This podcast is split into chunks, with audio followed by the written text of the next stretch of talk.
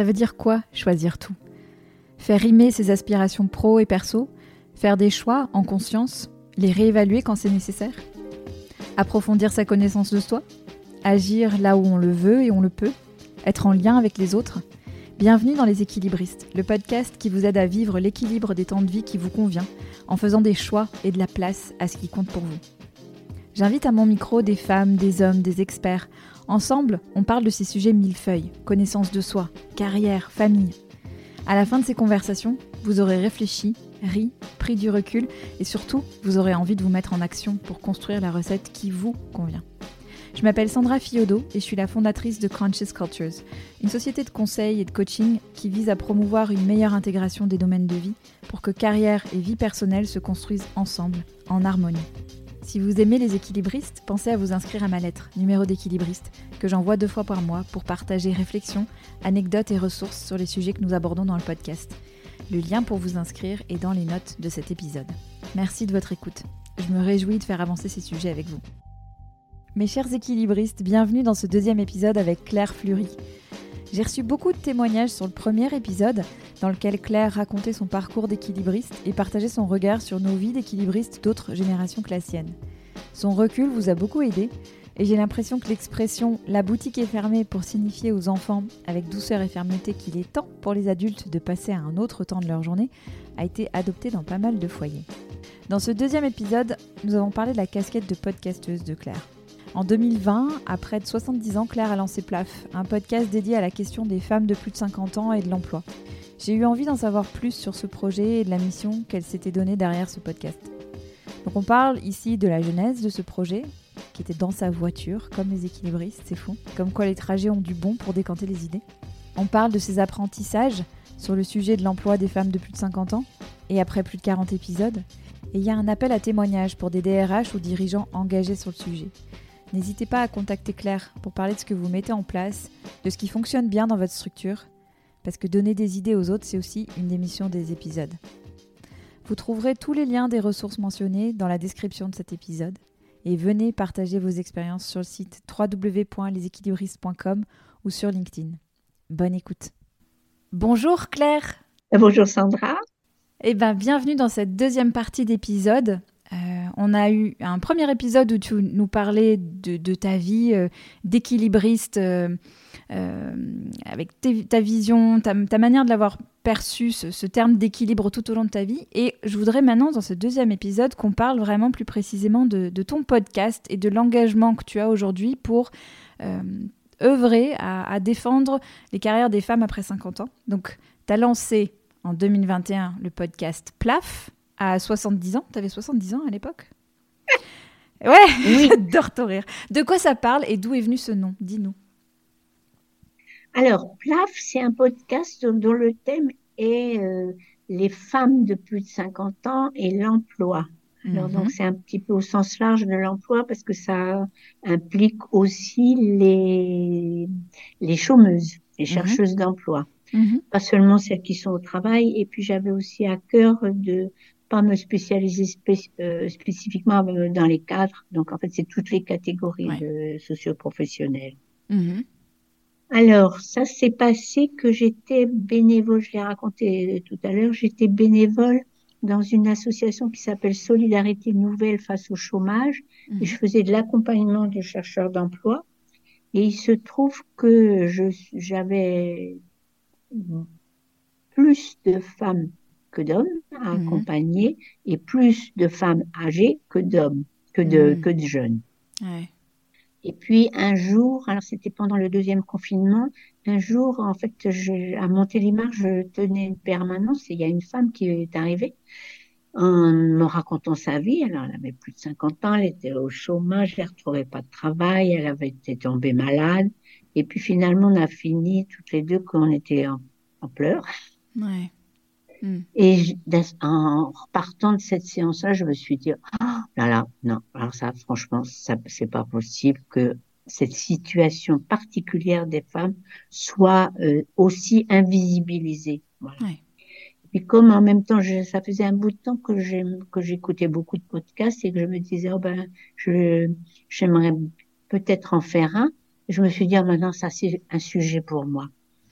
Et c'était un petit peu comme quelque chose comme une illumination. Alors, tu m'as demandé comment j'ai trouvé le nom. Bah, en fait, en rentrant de Montélimar avec ma voiture, et ben dans la voiture, j'ai trouvé le nom. Alors, je cherchais quelque chose qui ressemblait au podcast, je sais pas, tu connais Vlan ou ouais. Splash. Enfin, je voulais quelque chose qui soit bien, ouais. qui claque un peu. Qui claque, ouais. Puis donc, dans ma voiture, je me disais, alors, qu'est-ce que je vais trouver? Je vais trouver. Et en arrivant chez moi, bon, il y a qu'une demi-heure de route. En arrivant chez moi, je l'avais trouvé le nom. Donc en fait, c'est venu comme quelque chose de, comme une, enfin, quand j'ai dit une illumination, comme quelque chose qui était pour moi. Je me suis dit, ah ouais, ce sujet-là, ça correspond à à ma vie, à savoir des engagements quand même féministes. Hein. Et puis, j'avais aussi envie de donner la parole à des femmes qui sont en difficulté. Ouais. Voilà. Donc, au départ, ça a commencé comme ça. Et alors, quand on a préparé cet entretien, la première fois qu'on s'est parlé, je t'ai dit, mais c'est génial ton sujet, ça doit être...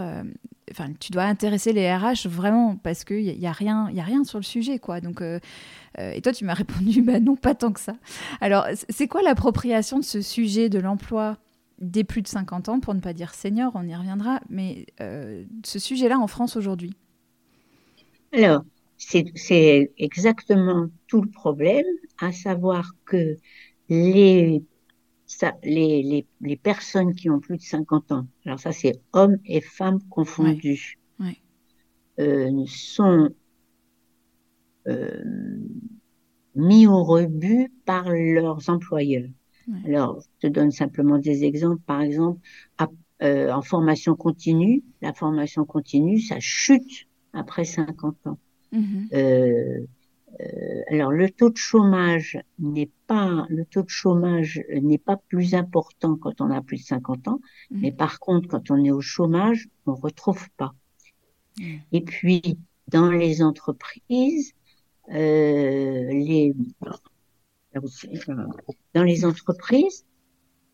fait, les personnes qui ont plus de 50 ans se sentent mises à l'écart, en fait. Tu comprends? Et alors, pourquoi les DRH s'y intéressent pas? Parce que je pense que y a une culture de la sortie précoce du monde du travail qui date des années 90 à peu près, où en fait, on considérait que quelqu'un qui arrivait à 55 ans, il allait vite partir en retraite, donc c'était pas la peine d'investir en lui. Mais démographiquement, les choses ont changé parce que la population salariée vieillit et les mentalités au niveau des RH n'ont pas vraiment changé. Et donc ça, c'est un gros problème. Et le fait que je dise que les DRH s'occupent pas de mon podcast, mais je m'en fiche, la question n'est pas là. Oui, non. En fait, on voit bien que dans les préoccupations des RH, le problème des salariés âgés n'entre pas en ligne de compte. Je te donne des exemples. Par exemple, il y a quand même beaucoup maintenant de politiques RSE et contre toutes les discriminations. Donc, en fait, les discriminations vis-à-vis du genre, de l'orientation sexuelle et de l'origine, elles sont mieux prises en charge que le problème de l'âge. Le problème de l'âge, en fait, c'est quelque chose qui n'est pas traité. Et ça pose problème, ça pose d'autant plus problème, là j'ai été rattrapée par l'actualité, ça pose d'autant plus de problème que quand on a 50 ans, on va avoir encore 14 ans de travail devant soi. Donc, c'est pas possible de penser que, on va vous mettre sans promotion, sans formation. Donc, il y a une vraie discussion là-dessus. Mais ce n'est pas dans les habitudes des entreprises qui, jusqu'ici, au mieux les gardaient et au pire, négocier avec eux, leurs personnes plus âgées pour pouvoir partir. Mais c'est intéressant ce que tu dis parce que petit à petit, on s'empare de plus en plus des sujets de discrimination, et il y en a beaucoup. Si on imagine un oignon, on pèle les couches des plus visibles aux plus sournoises. l'agisme n'est pas la plus visible des discriminations. J'aimerais bien que tu nous dises un peu, tu vois, à quoi ça ressemble. Est-ce que ça concerne les femmes et les hommes? Est-ce qu'il y a des spécificités? Comment Alors, ça concerne autant les hommes que les femmes, en particulier la difficulté à retrouver du travail quand on a été licencié. Ça concerne autant les hommes que les femmes. Ça, c'est clair. Et tu vois, là, il y a énormément d'interventions sur LinkedIn. Il y a autant d'hommes qui se sentent discriminés que de femmes. Donc, il ne faut surtout pas penser que c'est qu'un sujet de femmes. Ouais. Par contre, il y a quand même des difficultés spécifiques aux femmes. Alors, c'est pour ça aussi que j'avais choisi ce sujet-là. Il y a des difficultés spécifiques parce que, alors, il y a plusieurs raisons. D'abord, parce que plus les années passent, plus les inégalités entre hommes et femmes se sont accentuées. Par exemple, les inégalités salariales, en fait, elles s'aggravent avec les années. Ouais. Donc ça, c'est la première raison pour laquelle c'est plus difficile pour les femmes. Il y a aussi que le regard qui est porté sur le vieillissement des femmes est loin d'être le même, à savoir qu'une femme, on trouve qu'elle est vieille, et puis un homme, on trouve qu'il est séduisant avec ses cheveux gris et qu'il a simplement mûri. Parce que la femme, elle a vieilli. Donc ça, c'est le deuxième point. Et puis, je pense aussi, là, ce qu'on avait dit la semaine dernière, ça, c'est important, c'est que peut-être que la période des 50 ans est plus difficile aussi pour les femmes. Alors, il y a bien sûr le problème de la ménopause, il y a le départ des enfants, et puis elle se pose aussi beaucoup de questions, de dire, la première partie de ma vie, j'ai un peu donné aux autres. Maintenant, qu'est-ce que je vais faire de la deuxième partie de ma vie? Est-ce que, par exemple, je sais pas statistiquement, est-ce qu'il y a plus de burn-out chez les femmes que chez les hommes? Ça, je sais pas très bien dire. Mais au niveau de des questions qu'on se pose vis-à-vis de son travail, ça, je pense que les femmes se posent aussi beaucoup de problèmes. Alors, c'est pour ça, ça m'intéressait ce sujet-là par rapport à bien sûr, là, j'ai été rattrapée, je traite autant les discriminations, vis-à-vis des hommes de plus de 50 ans que des femmes, mais il y a en plus des difficultés particulières dues aux femmes. Oui. Tu es très présente sur LinkedIn, et on va en reparler après, mais tu avais fait un post que j'avais beaucoup aimé sur la représentation des femmes de plus de 50 ans au cinéma et dans les séries. Et tu avais fait un super coup de gueule et une comparaison du traitement des femmes en France et à l'étranger. C'était fou, ça. Est-ce que tu as Absolument. Alors, en fait, j'avais fait ce post parce que à la suite de deux épisodes que j'avais fait avec des comédiennes qui appartiennent à un groupe qui s'appelle, je ne me souviens pas pour l'instant. C'est le tunnel de la comédienne de plus de 50 ans. Okay. Et en fait, ce sont tout un groupe de comédiennes qui se sont aperçues qu'en fait, après 50 ans, elles travaillent plus. Alors, je les avais interviewées et on s'aperçoit que dans les fictions, il y a plus de rôle pour des femmes de plus de 50 ans. Donc ça, alors c'était très intéressant d'avoir discuté avec elles parce que donc ça prouve le regard qui est porté sur les femmes qui vieillissent, parce que les femmes doivent être jeunes. Pour être belles, il faut qu'elles soient jeunes, c'est sûr. Et puis, ça prouve aussi, ça engendre aussi des difficultés au niveau des plus jeunes femmes, pour lesquelles, en fait, il n'y a plus de rôle modèle, il n'y a plus de représentation de ce qu'elles pourraient faire ou devenir après 50 ans. Alors, est-ce que c'est particulier aux femmes, à la France? Est-ce que c'est particulier à la France? Je pense que c'est plus exagéré en France. Alors, j'ai déjà donné là le chiffre des 9%. Il n'y a plus que 9% des rôles. Il n'y a plus que 9%.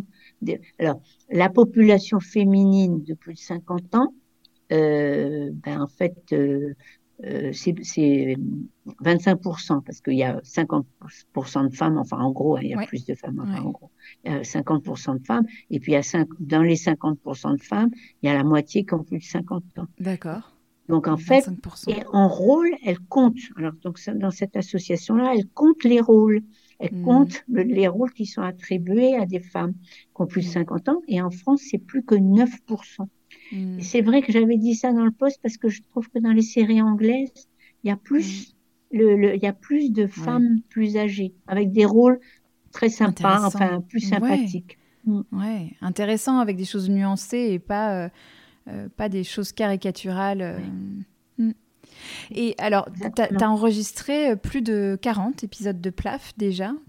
Quels enseignements tu en tires? Alors, tu veux dire au niveau de l'emploi ou au niveau de l'emploi. Même globalement, mais au niveau de l'emploi aussi. Les deux. Au niveau de l'emploi, je trouve que les choses changent très peu. En fait...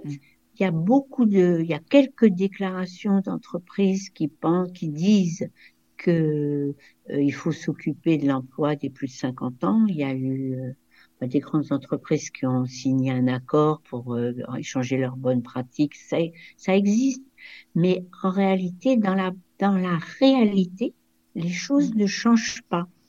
Et donc, c'est assez dramatique. Parce que la population salariée va vieillir, puis on va leur demander de travailler plus longtemps.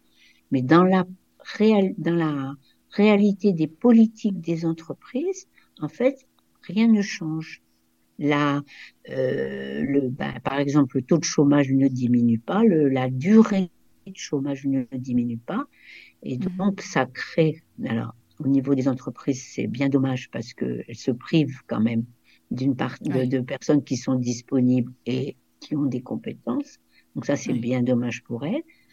Et puis, au niveau des intéressés, c'est aussi dramatique parce que ça engendre des détresses et financières et psychologiques. Oui. Et au niveau des budgets sociaux, puisqu'on en est là, ça pose aussi un problème qui est tant de personnes qui, en fait, ne participent pas à la vie économique. Oui. Sont tenus à l'écart. Et je ne trouve pas que les choses changent. Et alors, tu as beaucoup d'échanges, on en parlait de ton activité sur LinkedIn, tu as toujours des posts, il faut vraiment aller suivre ton compte parce que tu as des posts très documentés, très fouillés, et tu as plein de gens qui commentent. Et quels échanges tu as sur LinkedIn et qu'est-ce que tu as appris en y échangeant? Alors sur LinkedIn, quand j'ai commencé, je devais avoir 10 personnes sur LinkedIn dans mon réseau. Et en fait, LinkedIn, ça me sert pour beaucoup, beaucoup, beaucoup. Ça me sert d'abord à retrouver les personnes à interroger. Et puis maintenant que je suis un peu plus connue, il y a des gens qui me disent « tu voudrais pas m'interroger ?» Alors maintenant, je suis moins obligée de solliciter. Ça me sert à trouver les personnes, ça me sert à penser à des sujets, si tu veux, de me dire « ah, ce sujet-là, ça serait bien que je le fasse aussi. » Et puis ça me sert... au niveau personnel, parce que ça m'a permis de rencontrer des personnes avec lesquelles je ne serais jamais entrée en relation. Donc ça, c'est formidable. Parce qu'il y a un réseau d'entraide quand même dans LinkedIn. Je pense que tu le vis aussi. Oui. Il y a un vrai réseau d'entraide. C'est vrai. Et puis... Et dans les commentaires, ce que les gens évoquent comme difficultés qu'ils peuvent vivre, qu'est-ce que tu vois revenir le plus souvent? Alors, tu sais, j'ai fait un appel à témoignages parce que je voulais faire un épisode qui compilerait des témoignages de personnes qui ont vécu les discriminations, soit en recrutement, soit au moment d'être promu, soit... Alors, c'est là que je me suis aperçue, c'est difficile. Je vais le faire quand même parce que je vais en avoir assez, mais en fait, c'est toujours très difficile d'obtenir des témoignages de personnes qui rencontrent des difficultés. Donc ça, c'est pas trop facile.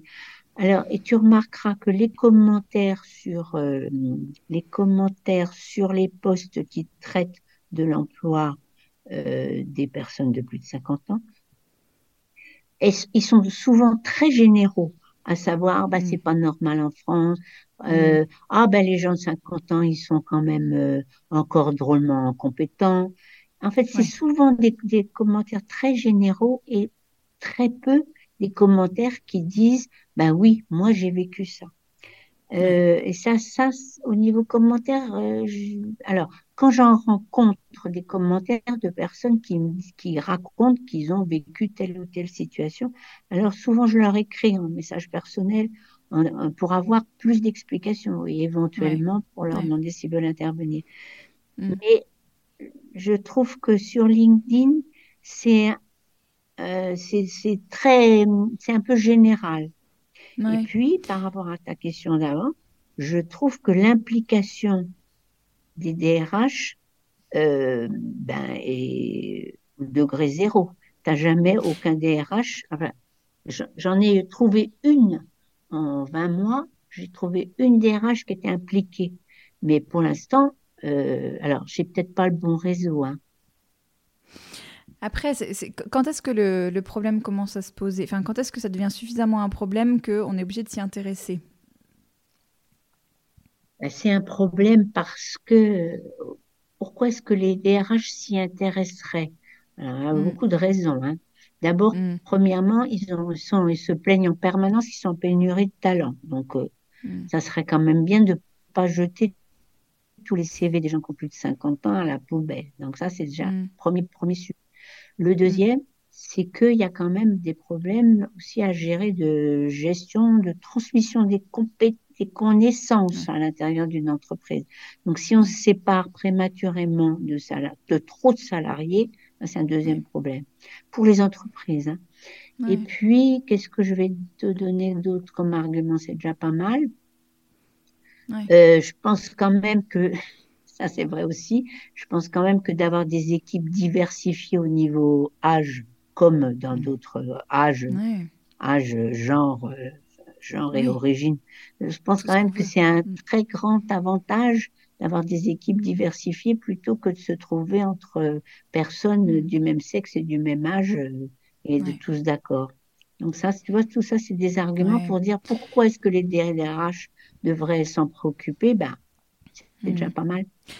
C'est déjà pas mal, c'est énorme ce que tu dis, fait écho sur plein de points, parce que cette question de se retrouver entre gens qui pensent la même chose, c'est la tendance humaine contre laquelle on doit consciemment se battre, parce que c'est des histoires de biais inconscients, tout ça, et il n'y a pas de honte à se dire que spontanément, on va aller choisir des gens qui nous ressemblent, et ça appauvrit notre réflexion, notre façon d'aborder les problèmes. Ça me fait penser, tout à l'heure, je suis tombée sur un livre qui, je crois que ça s'appelait « Le patriarcat des objets » ou un truc comme ça, et je me dis, tiens, c'est bizarre ce titre. Et en fait, c'était pour dire que, tu vois, les crash tests, par exemple, dans les voitures, sont pensés avec des mannequins de taille homme, et donc les femmes ont, je sais plus, enfin, le chiffre était effarant, tellement plus de chances de risque de mourir dans un accident, tout simplement parce que les tests sont pas faits. Donc ça rejoint ce que tu dis, de comment est-ce qu'on croise les regards sur les choses. Et justement, pour les RH qui nous écouteraient, ou que, voilà, qu'est-ce que tu pourrais leur recommander s'ils ont envie de s'emparer du sujet, qu'ils ont aucune idée de par où le prendre, à quoi est-ce qu'ils peuvent déjà faire attention ? Alors moi, j'ai fait un épisode, fait toute une série sur les stéréotypes, et j'ai fait un épisode avec une chercheuse, une chercheuse qui en fait a développé avec l'entreprise Michelin un outil de mesure des stéréotypes. Là, en l'occurrence, c'était les stéréotypes de genre. Et c'était tout un projet de recherche avec Michelin. Et donc, en fait, elle a essayé de mesurer les stéréotypes. Et ce qu'elle dit, ce qu'ils ont mis en place après chez Michelin, c'est toute une formation aux stéréotypes. Alors, en ce qui concerne là, je pense que c'est la même chose. Je pense qu'en fait, ce qu'il faudrait, c'est former les recruteurs et les managers aux stéréotypes. C'est-à-dire de comprendre comment on fonctionne. Effectivement, tu as parlé tout à l'heure des biais cognitifs, mais c'est très important au moment de prendre une décision de se dire, de promotion ou de recrutement, de se dire, mais en fait, de quoi j'ai pu être victime, de prendre conscience de quoi j'ai pu être victime, parce que mon cerveau fonctionne de manière automatique de nombreuses fois. Voilà.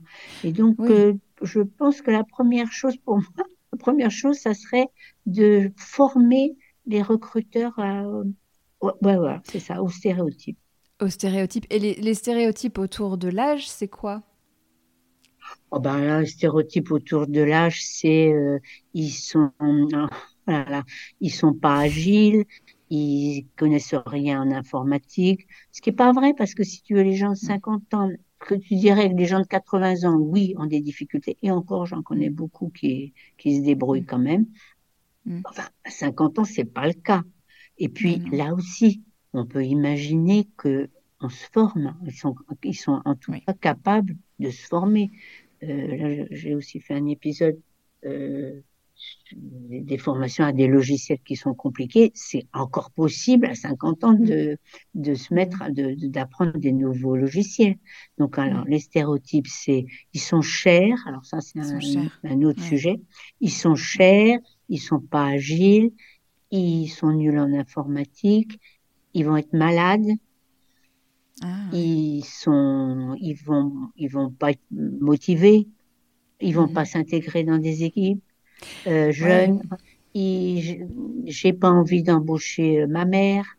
Qu'est-ce que je peux il y en a beaucoup.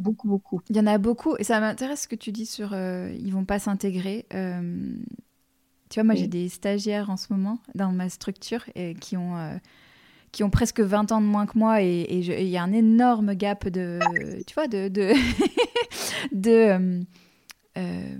d'appréhension des choses et c'est hyper riche de les entendre, de voir leurs réflexes qui sont pas du tout les miens et d'aller au-delà de la première réaction de c'est pas comme ça que je ferais et de dépasser ça. Justement, sur ce côté intégration, qu'est-ce que toi tu vois qui marche bien justement sur le côté comment on fait travailler par exemple des générations ensemble?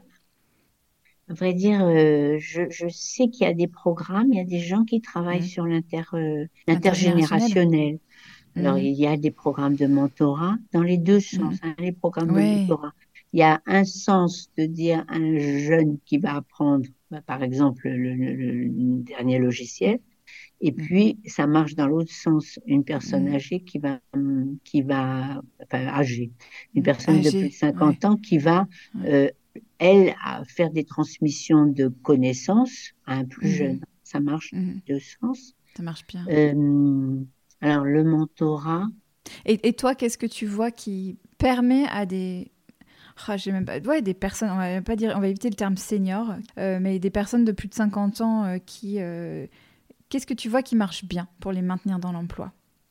Je pense que c'est la même chose, à savoir que c'est un problème de leur faire confiance et de continuer à les former et de porter un autre regard sur eux. Ce qui va pas, là, c'est le regard qui est porté sur eux, qui les dévalorise et qui, en fait, ça fait après ce qu'on appelle la confirmation du stéréotype. C'est comme, de toute façon, autour de toi, il y a que des gens qui ricanent ou qui font des réflexions désagréables, tu finis par intérioriser et perdre confiance en toi. Et effectivement, te tenir à l'écart. Donc, en fait, je pense que c'est effectivement le changement, c'est la disparition des stéréotypes qui permettrait une meilleure intégration. Parce que ce qui va pas, c'est que quelqu'un qui a 50 ans et qui voit qu'on ne l'envoie plus en formation, on lui refuse sa formation, on ne le promeut pas, les autres le tiennent à l'écart. Donc de fait, il se met dans ce qu'on attend de lui. Alors, il se décourage.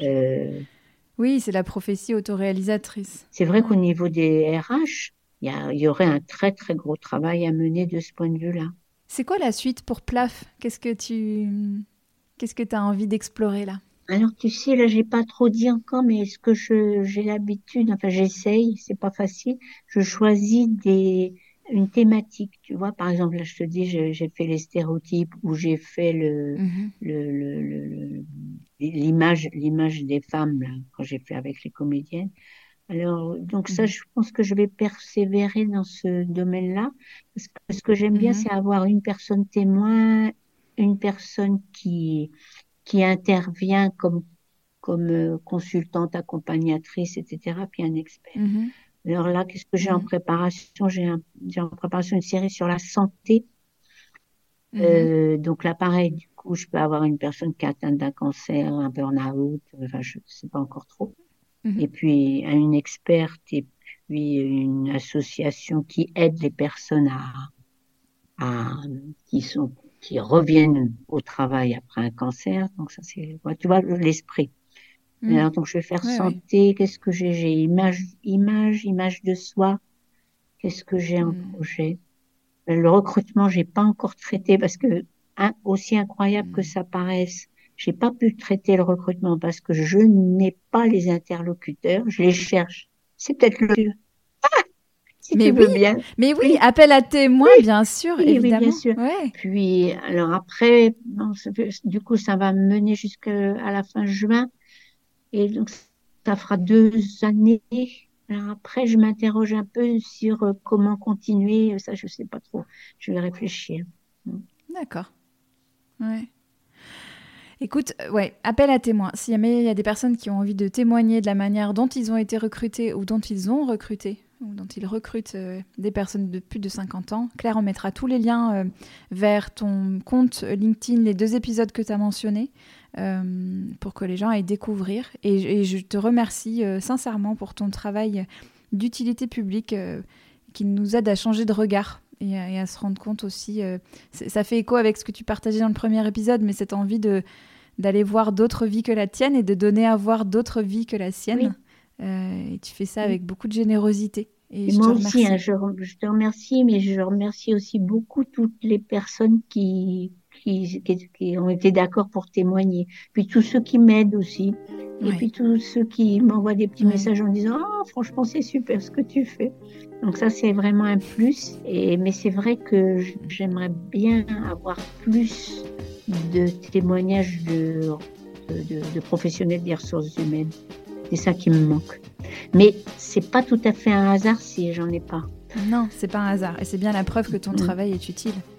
Et qu'il y a un problème. Merci beaucoup, Claire. Merci beaucoup, Sandra. Merci. C'était vraiment un plaisir pour moi. Partagé. Merci, Claire.